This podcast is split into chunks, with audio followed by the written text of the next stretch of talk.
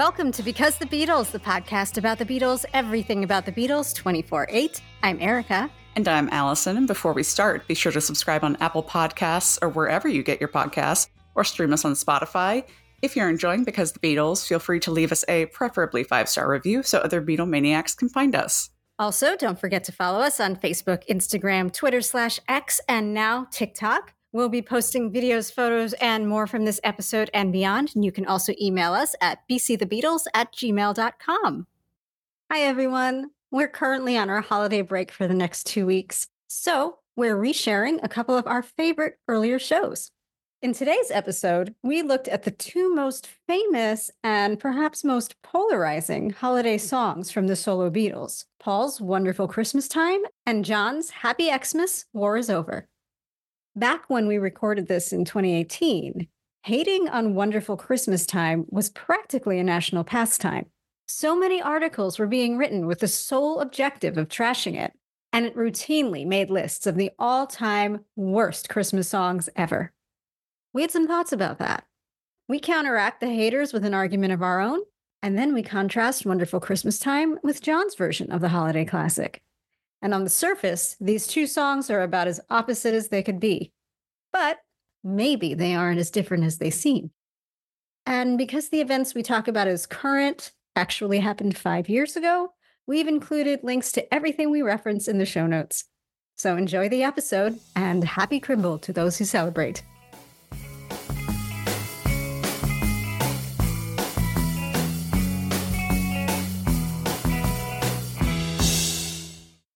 It is the holiday season. It's creeping up on us all, uh, very close now. And in celebration of that, we're spotlighting two songs that, while they're very, very well known in the Beatles canon and outside of the Beatles canon, they're super different, but they're more alike in the fact that they're very polarizing for lots of different reasons. So, of course, we're going to talk about Paul's Wonderful Christmas Time and John's Happy Xmas, War is Over. So let's start with Paul because, you know, this is obvious. This always gets included on like the worst Christmas songs ever list. But, you know, it's kind of an interesting tune, right? Yeah, let's go there. Let's go there. Let's go. let's do. Okay, well, gloves are off apparently. Yeah. Erica's like dis- dispensing with the niceties. I've had a problem with the haters on the song for years. Shit's getting real. Wonderful Christmas time, holiday staple. If you have been to a mall or a drugstore or anywhere in the Christmas season, you hear it. Yep, I heard it in Burlington the other day, not to brag. I'm jealous. It's a great song.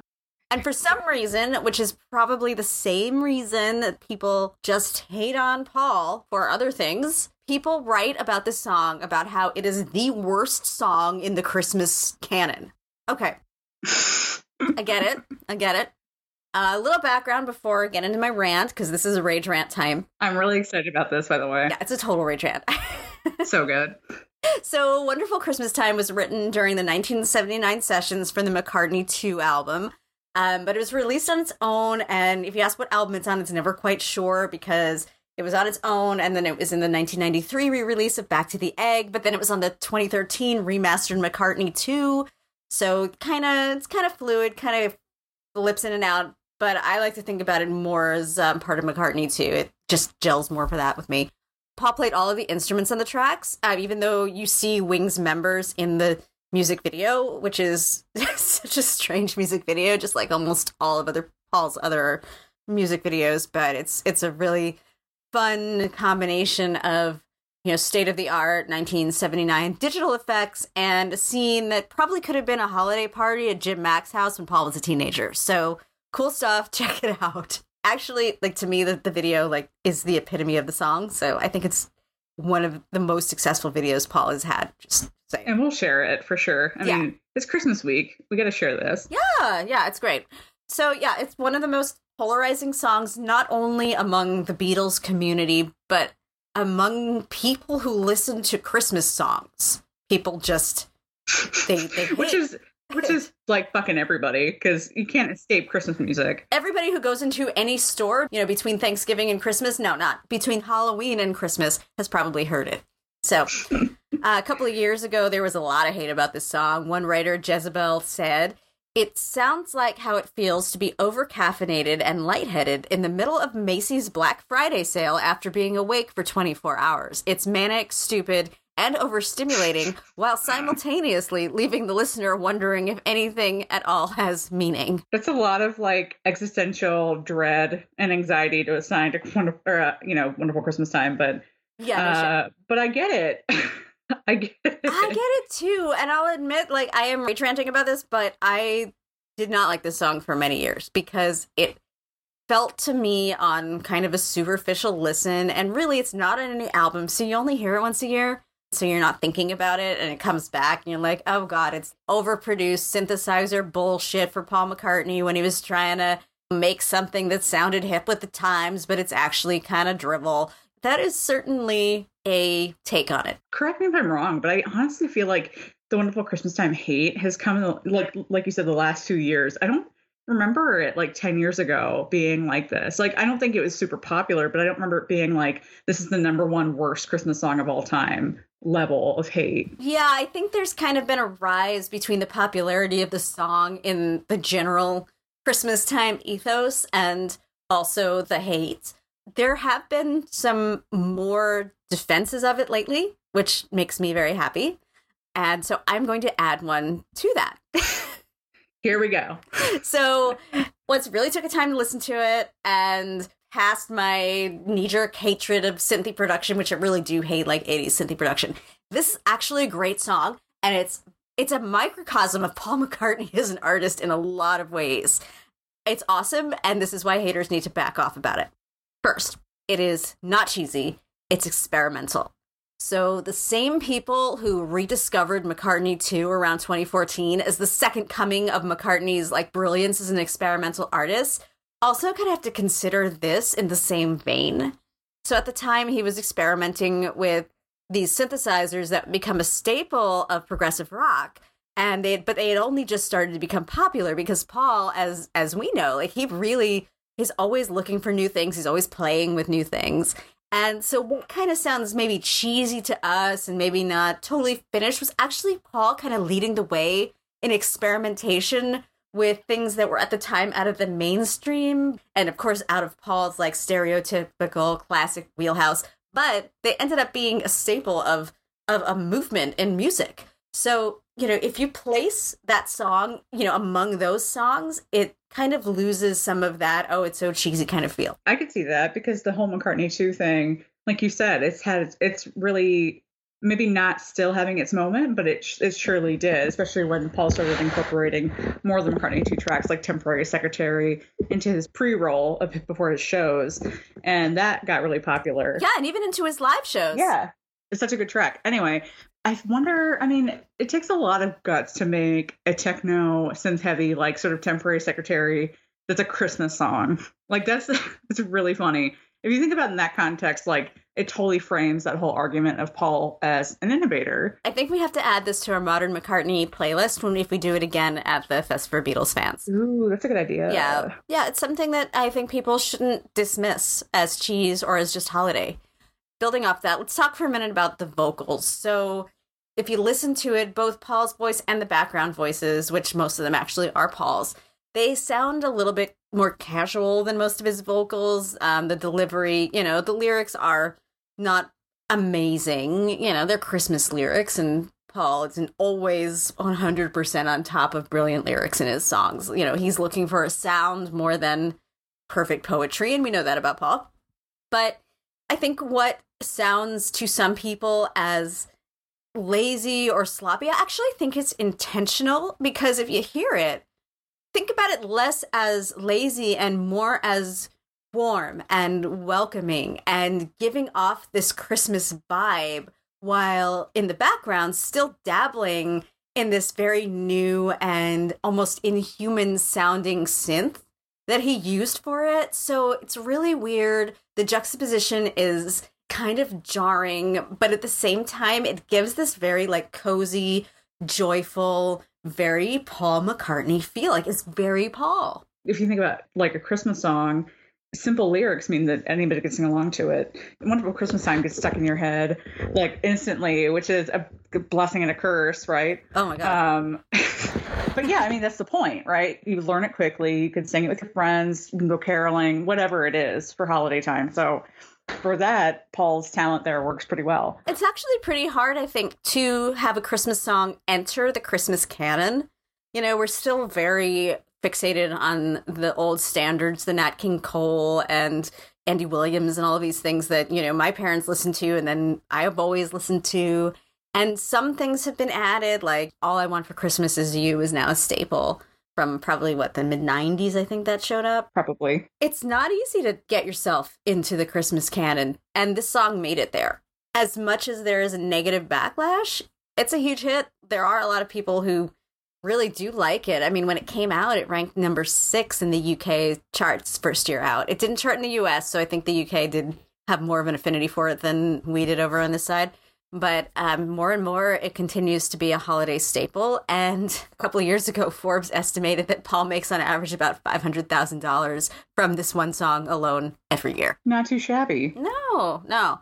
It can't be that bad. No. I would think that the worst Christmas song in the world would just kind of be dropped from playlists. There's no reason to keep talking about something that sucks that much. Right. I mean, unless you're hating on it. But that's an interesting thing about Paul generally. I mean, that's like Paul's almost part of his mythology in that the polarization of his music is so prevalent even now and especially in, you know, the 70s through the 90s if Paul McCartney did this song, this reaction may always be there no matter what. If another artist did this song, I don't know if the Smiths did this song.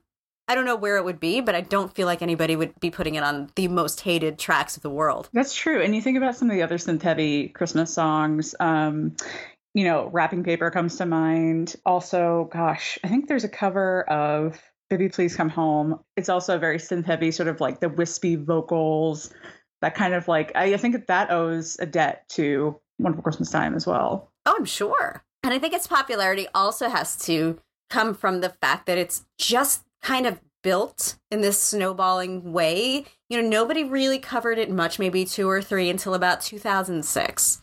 And then all of a sudden, people started rediscovering it, and more and more covers came out of the song. So we're not only hearing Paul's version, but we're hearing probably 15 or 20 other covers of this song. Um, some of my favorites are Kylie Minogue's 2016 cover. The Monkees just put it out this year on their 2018 Christmas album, Christmas Party, and Mickey sounds so good on it. It's more acoustic. Slight plug, check that album out because it sort of snuck out. Uh, but it's great. My personal favorite is the Shins 2012 cover from the Holidays Rule Christmas album. Paul himself is actually on that doing um, the Christmas song Chestnuts Roasting on an Open Fire, but I really feel like the Shins cover of the song is brilliant and it's absolutely like the perfection of the song. So it's still there, it's still everywhere in the public consciousness, not only from covers, but from Paul himself. It's a great song as it is, but when Paul brings it out live, it's wonderful. It's a sing along, like Allison, as you said, like everyone knows the words and it's so much fun. Just as we speak, like today, they did that. You know, he's still singing it in concerts four days ago, he performed it in Liverpool, backed by kids from the Liverpool Institute of Performing Arts Choir. So it's still out there. You know, Paul himself is still doing it. And really, even if you do hate it, it's not by far Paul's worst Christmas song. For that, oh no. please see Rudolph the Red-Nosed Reggae. Yuck. Can can we pretend that never existed? Yeah. Don't go Spotify that shit. Paul does not deserve your point zero zero one cent for listening to Rudolph the Red-Nosed Reggae. if it's even on there, I hope not. It is. oh God, no. It is. I had to check just to see if I was imagining that hellhole, but it's there. Yeah, right. I think that was like a fever dream. Yeah. What I will direct you to though is Paul singing at this week with the kids from the LIPA Choir and it's so heartwarming. If you are Ebenezer Scrooge himself, I think you might learn to love the meaning of Christmas just by watching this. So. Aw, didn't he make it snow too during that yeah. performance? Yeah. Aw, that's They're so nice. They're really cute. Those are my arguments. I lay it out. Feel free to at me. I would love to talk about this with anybody who's out there. I love this song. I'm open to hearing other arguments, but I'll fight you. That's funny. I mean, I know that you're a grand Paul apologist, as we always say. yikes. Oh, yoicks. Um, but you know, I can't believe you had me kind of defending Wonderful Christmas Time. No, I don't have that like visceral repulsion to it because I think I got on the boat before it was cool to hate it. The first time I heard it, and this all this is embarrassing to say, but I think I heard it on the now that's what I call Christmas compilation, probably 2000 or 2001, whatever, because I had just become a Beatles fan in 2000. So um, that would have been right around that time, I think. And that was like the cool, the cool, you know, the now compilations Mhm. um, for modern music. So it's like Paul's on there, the song, you know, I really liked it. I would love to know what flipped the switch. I think you might be right, you know, in your sort of idea of what that happened, but it's just it seems like every year it's more and more like, oh god damn, this song like I can't stand it. Like I can't I don't want to hear it even once. It's not that bad. Suck it up. But I'd like to say for in the past couple of years, for every person who's out there hating it, there's at least one and a half people who are saying, hey, wait, you know what? I'm going to look at this in light of some other things and kind of re examine it. And I do feel Right. like the tide is, is turning. And maybe that's because of the help that they get from all these covers, from all of the different ways that people see it out there. So from the Shins 2012 cover to the Monkees to Kylie Minogue, you know, it's just out there more in the ethos and you're hearing it in different ways, which is to me another staple of Paul that at the core of what Paul does, it is so classic that you can reimagine it. You can hear new things in it, but it's still that classically Paul at its core. And I think also what you just did is really important too, which is you frame it in context. When you put it with McCartney too, that changes the whole game because then you're like, oh yeah, this makes sense. I don't know why, but I always tend to think of it as like pre McCartney 2, where it makes even less sense because it's like in the Wings period, and I don't Mhm. know why. Well, because it was part of the Back to the Egg sessions. yeah, that's, I mean, that's probably why I like kind of picture it in that gap. But when you put it later, then it's like, okay, yep, that makes sense. And I'm magically okay with it because that was Paul at that point. Yeah, and all of a sudden he's this crazy cool innovator. And how awesome is that? maybe part of the reason too like people maybe maybe switching coming around to it it's like paul is finally kind of getting his due you know it's not just the the cute one with the uh, granny music you know and like the little ditties but he was the experimental beatle like way before anybody else I'm going to bring it back to something that Rob Sheffield said in our last episode about Paul, which he says in his book, Dreaming the Beatles. And he says, Tell me about your Paul McCartney, and I'll tell you who you are. I'm paraphrasing that. But I would love to hear from the people who both love this song and hate this song. And I would love to hear what they think about the song and also what they think about it in context of Paul McCartney's canon as a whole. that's a good question definitely tweet us comment post on our facebook wall email us whatever structure fancy yeah let's talk about wonderful christmas time Yeah. And let's talk about another song that's maybe not quite as merry, but just as significant. Happy Christmas War is over. it's out in the world at the moment. Obviously, last night being on SNL, and uh, you know, talking about the anniversary of the billboards and all that kind of thing. But Happy Xmas War is over. Like I said before, released in 1971 in the U.S. In the U.K., it was held up a little bit longer because of Yoko's co-write on it. So it got snagged in the Northern Songs publishing debacle. It was a mess anyway. But it postponed it for a year. So in the UK, released in 1972, credited to John and Yoko. They both have a co-write on it. And they're also named, they're both named as producers, along with your friend and mine, Phil Spector.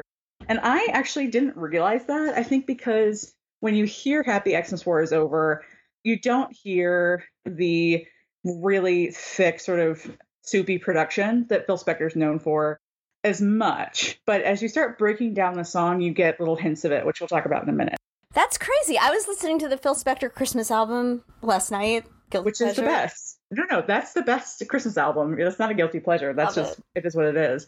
Yeah. But I would never think about this song in context with that album and with his production style.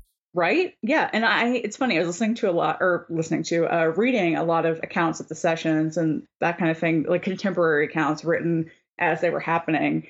And it's so funny how often Phil Spector would like name check his own music. And it's kind of embarrassing. It's like, oh, yeah, like let's make this sound like the chiffons or whatever. And it's like, dude, like we know you produce this stuff. And he would talk about, you know, Christmas gift for you all the time. And it's like, yes, we get it. we get it, Phil Spector. You produced this album, you produced a lot of amazing music, whatever. Anyway, so this single comes, it's the second consecutive single after Imagine, which is interesting when you think about that. And it was sort of the little brother, I think of of it as the little brother to Imagine, because John took a lesson from Imagine, which is you could take a message, frame it in this sort of ooey gooey he called it like a bit of honey song and get it to the people, make it palatable for the masses. So he wanted to do that again with Happy Xmas War is Over. And that's probably where he sort of was like, okay, I'm going to take this message that we came up with two years ago and put it out there as a song, make it like a nice little tune, and there we go. But at the same time, John, as he usually does, is very contradictory. And he said he wrote it because he quote unquote was sick of White Christmas. So, whatever. It, it depends on which John you believe on which day. So, a lot of people obviously have heard this track, but have you ever flipped over the single? I had not until today and heard Listen, the Snow is Falling on the B side. It's a Yoko song. Yoko wrote it. She wrote it in 1968. The first song she ever showed to John when they got together. It's actually really decent. It's a nice little Christmas song. Nothing really complex. Definitely has more of that Phil Spector production style if you're kind of hungry for that. Got tons of Christmas bells, sleigh bells. And there's a really great account um, written by a journalist who was there for the sessions about how aggressive she was in the production. And by that, I mean like bossing around the musicians and like really kind of heavy handing the vision for this song, which I think is kind of refreshing, especially when you're dealing with somebody like Phil Spector. The fact that Yoko Ono could stand up to him. Good job, Yoko. so flip that over, take a listen. We'll post a link on our social so you can take a listen. So getting back to Happy Christmas. So background vocals were from the Harlem Community Choir, and apparently May Pang's on there somewhere as well. To teach these kids, a lot of them were 11, 12, 13 age range.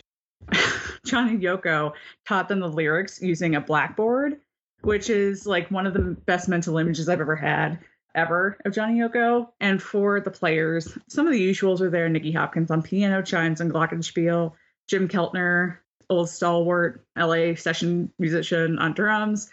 Uh, interestingly, Hugh McCracken, who was just on Ram at this point, was there. Originally, Klaus Voormann was supposed to play bass, didn't get in in time for Happy Xmas, but he did make it for Listen, the Snow is Falling. Uh, so he's on the B side. Direction that John gave to the band was just pretend it's Christmas. And then one of the band members says, I'm Jewish. And so John says, Well, pretend it's your birthday then, which is classic John Lennon. Of course, this is a direct protest song about Vietnam. That's pretty obvious. Um, the tune, interestingly, is based on a traditional English ballad called Stewball. Um, and there's a version of this, I think called Stew Ball by Peter Paul and Mary that kind of closely matches this in the tune like frame. Oh, oh, Stew Ball was a racehorse. Yes. Yep, yep, yep, yep. That's it. You got it. Never made that connection before this. Yeah, right. I I never thought about that, but it's funny because as I'm talking about Phil Spector, sort of talking about his own work all the time, both John and Phil Spector said that it was loosely based on the Paris Sisters hit "I Love How You Love Me," particularly the opening line, which if you think about it, in that song it's a cappella done, you know, I love how you uh, hmm, you know, and the opening line of Happy Xmas is so this is Christmas. Um I yeah. Mm. I never thought about that before I read it, but I did have to LOL a little bit because of the whole them copying a girl group song and then George later getting really hit for my sweet lord. Oh, George. I know. And driving home that fact a little bit more, John told journalist Richard Williams, I like quoting from old songs, but you get into such trouble with copyrights. It's a drag. And I'm sure George read that and was like, fuck you. so there's that girl group influence, I guess, if you want to like say, it, if you want to agree with John and Phil. I don't know. Um, I don't really hear it, but I guess if I want to really listen hard, I could hear something. Yeah, I don't really hear it either. Uh, but there are also um, some elements that are based directly on that were intentionally based on other girl group songs. One of them um, that they sort of copied a little bit in the quick mandolin strums that are the beat of the song throughout. Mm-hmm. They based that directly on a song by Ronnie Spector that had just come out, I think also in 1971, called Try Some Buy Some, which was written and produced by George Harrison. Oh. Uh, that's so funny. And she still does that in concert, which I always love. I'm a huge Ronnie Spector fan. So if she breaks out Try Some Buy Some, it's like, yes. And uh, she's also got great Beatles stories. And they also sort of approximated a lot of the percussion in Happy Xmas with the the stuff you hear on certain tracks on A Christmas Gift for You. So one of the craziest facts about this song, and it's not even that scandalous, but it was the first Christmas song released by a solo Beatle, which is really weird. Like I, you know, you wouldn't yeah. think of John first one to come out with a Christmas track.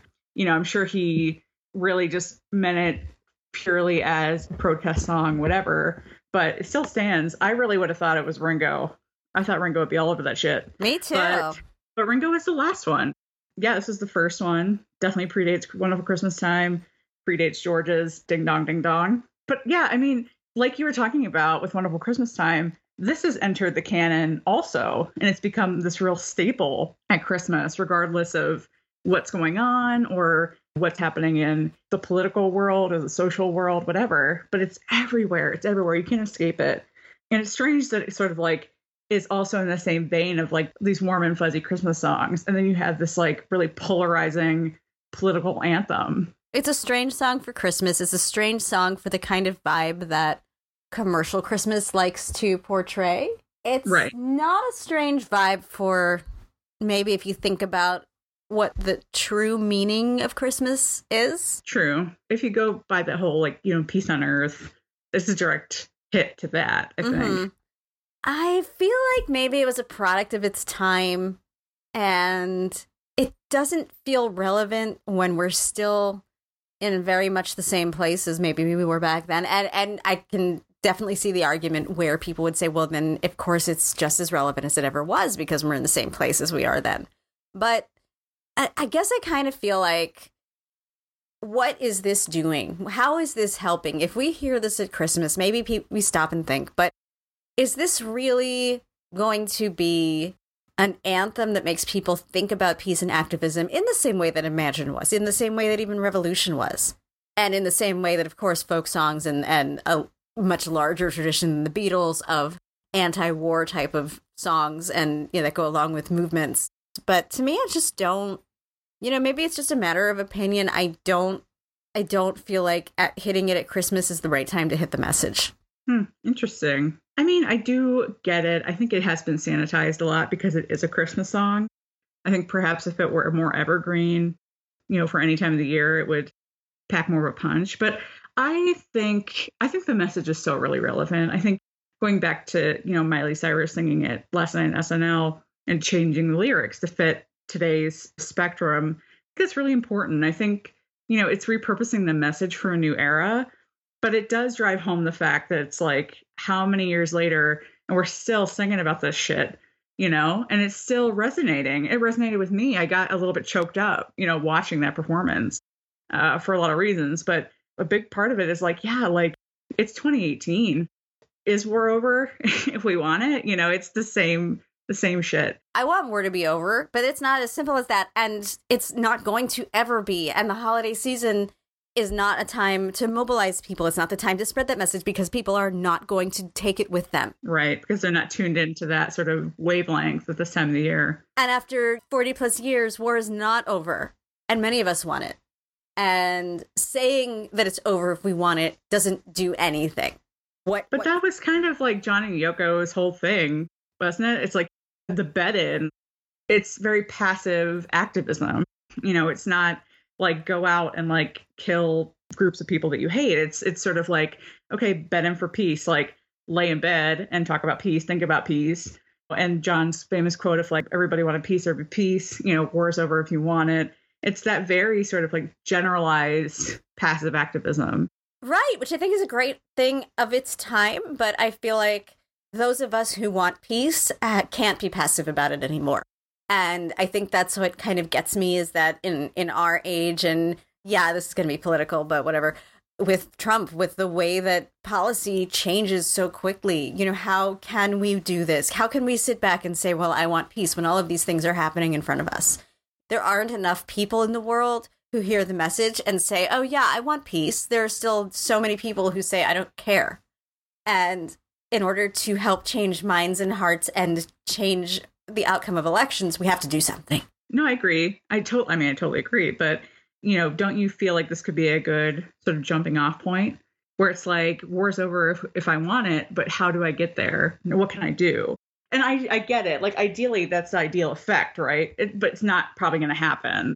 Like, if we're realistic about it. Yeah, I don't think I have a problem with the message. I think I just feel like giving that message during the holiday season when the Christmas songs that you hear in the holiday season, of course, you know them your whole life.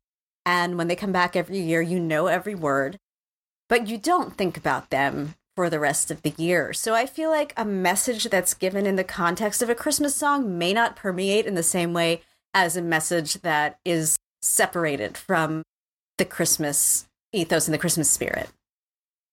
Even though I think Right. they meant very well and I understand what they were doing, I just don't think people take it with them and I wish they would. See, I, I don't know. I sort of disagree because I think it's so different than what you hear on the radio. If this is like sandwiched between like Frosty the Snowman and Jingle Bells, you know, it's completely different, you know, and it's more, I think, jarring. It's a think piece for Christmas. And yeah, people are tuned out this time of year. They're kind of just focused on, you know, parties and, and holiday stuff. But I think it's also just like a nice little subtle reminder that, hey guys, like the real world's happening while you're drinking eggnog and, you know, watching a Christmas story for the 13,000th time, which is what I do. But, uh, you know, so I don't know. I think, I think it has a purpose. Um, is it going to immediately mobilize people to go march or start petitions or do whatever? I don't know. Definitely not. Uh, but I don't know. I think it's a good way to sort of like put that in the subconscious of the mass population. I'm curious to hear this this Miley Cyrus Sean Lennon thing that you're talking about before. This is a hard song to cover. Oh, she does an amazing. I mean, it's I, I was really impressed. So maybe hearing it with a new voice will make it feel less like a product of his time because I really feel like this is not to me this does not feel like a timeless song. Like it, it melds into the background of our Christmas canon, whatever, but I don't think people think about it anymore when they do hear it in the same way that they think about a newer interpretation of the same message. At least I hope so.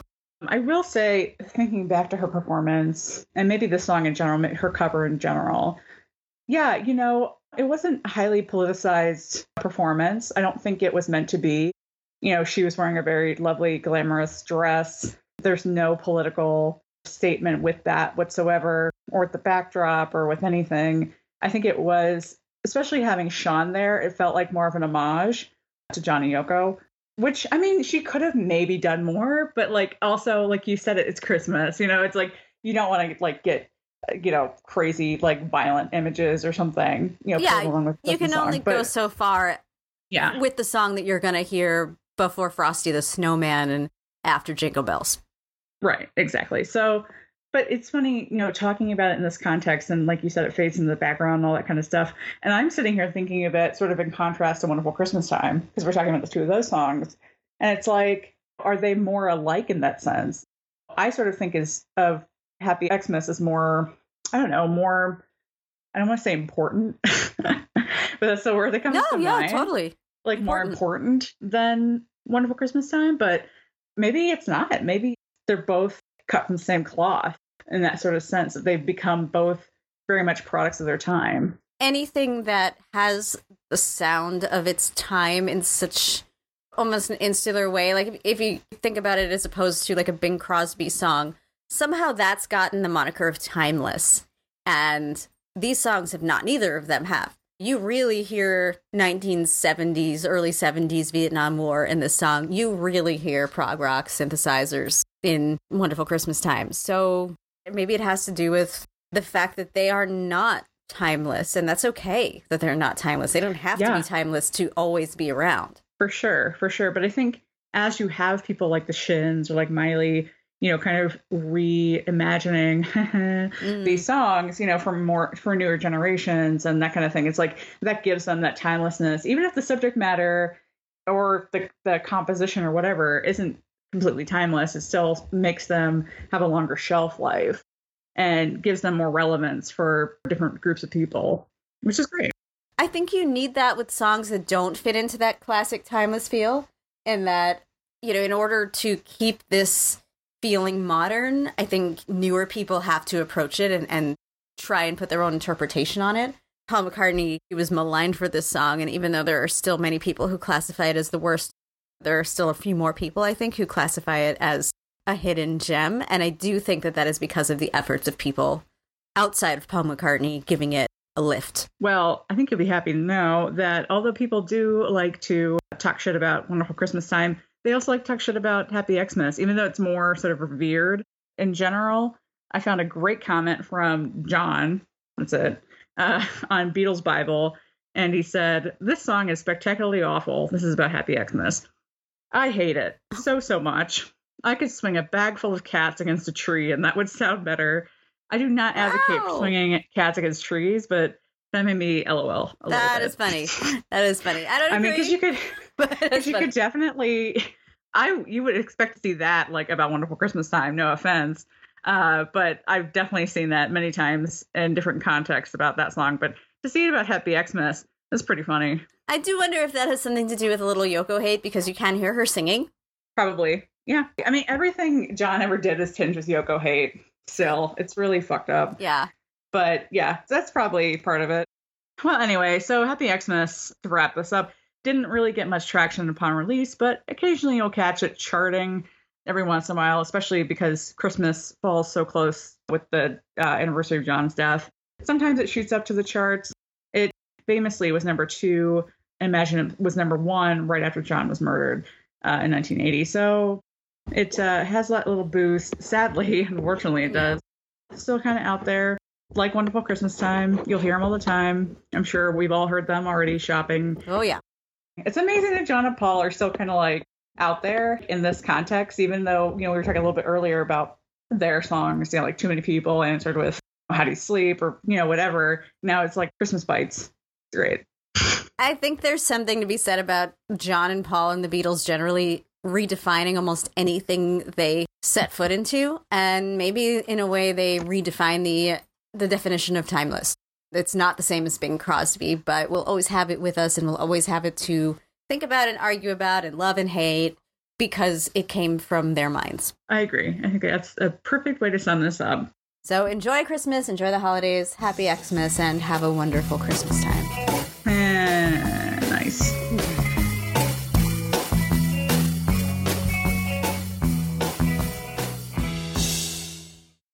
Thanks so much for listening to BC the Beatles. We hope you enjoyed our encore Christmas themed episode. We'll release one more archive for New Year's week, and then we'll be back with all new episodes in 2024. Until then, as always, subscribe on Spotify, Apple Podcasts, wherever you're listening right now. Please, please give us a rating and review so other Beatlemaniacs can find us. And follow us on Facebook, Instagram, Twitter slash X, and TikTok. We'll be posting photos and more from this episode and beyond. And don't forget, you can always email us at bcthebeatles at gmail.com. See you next time. Bye. Bye.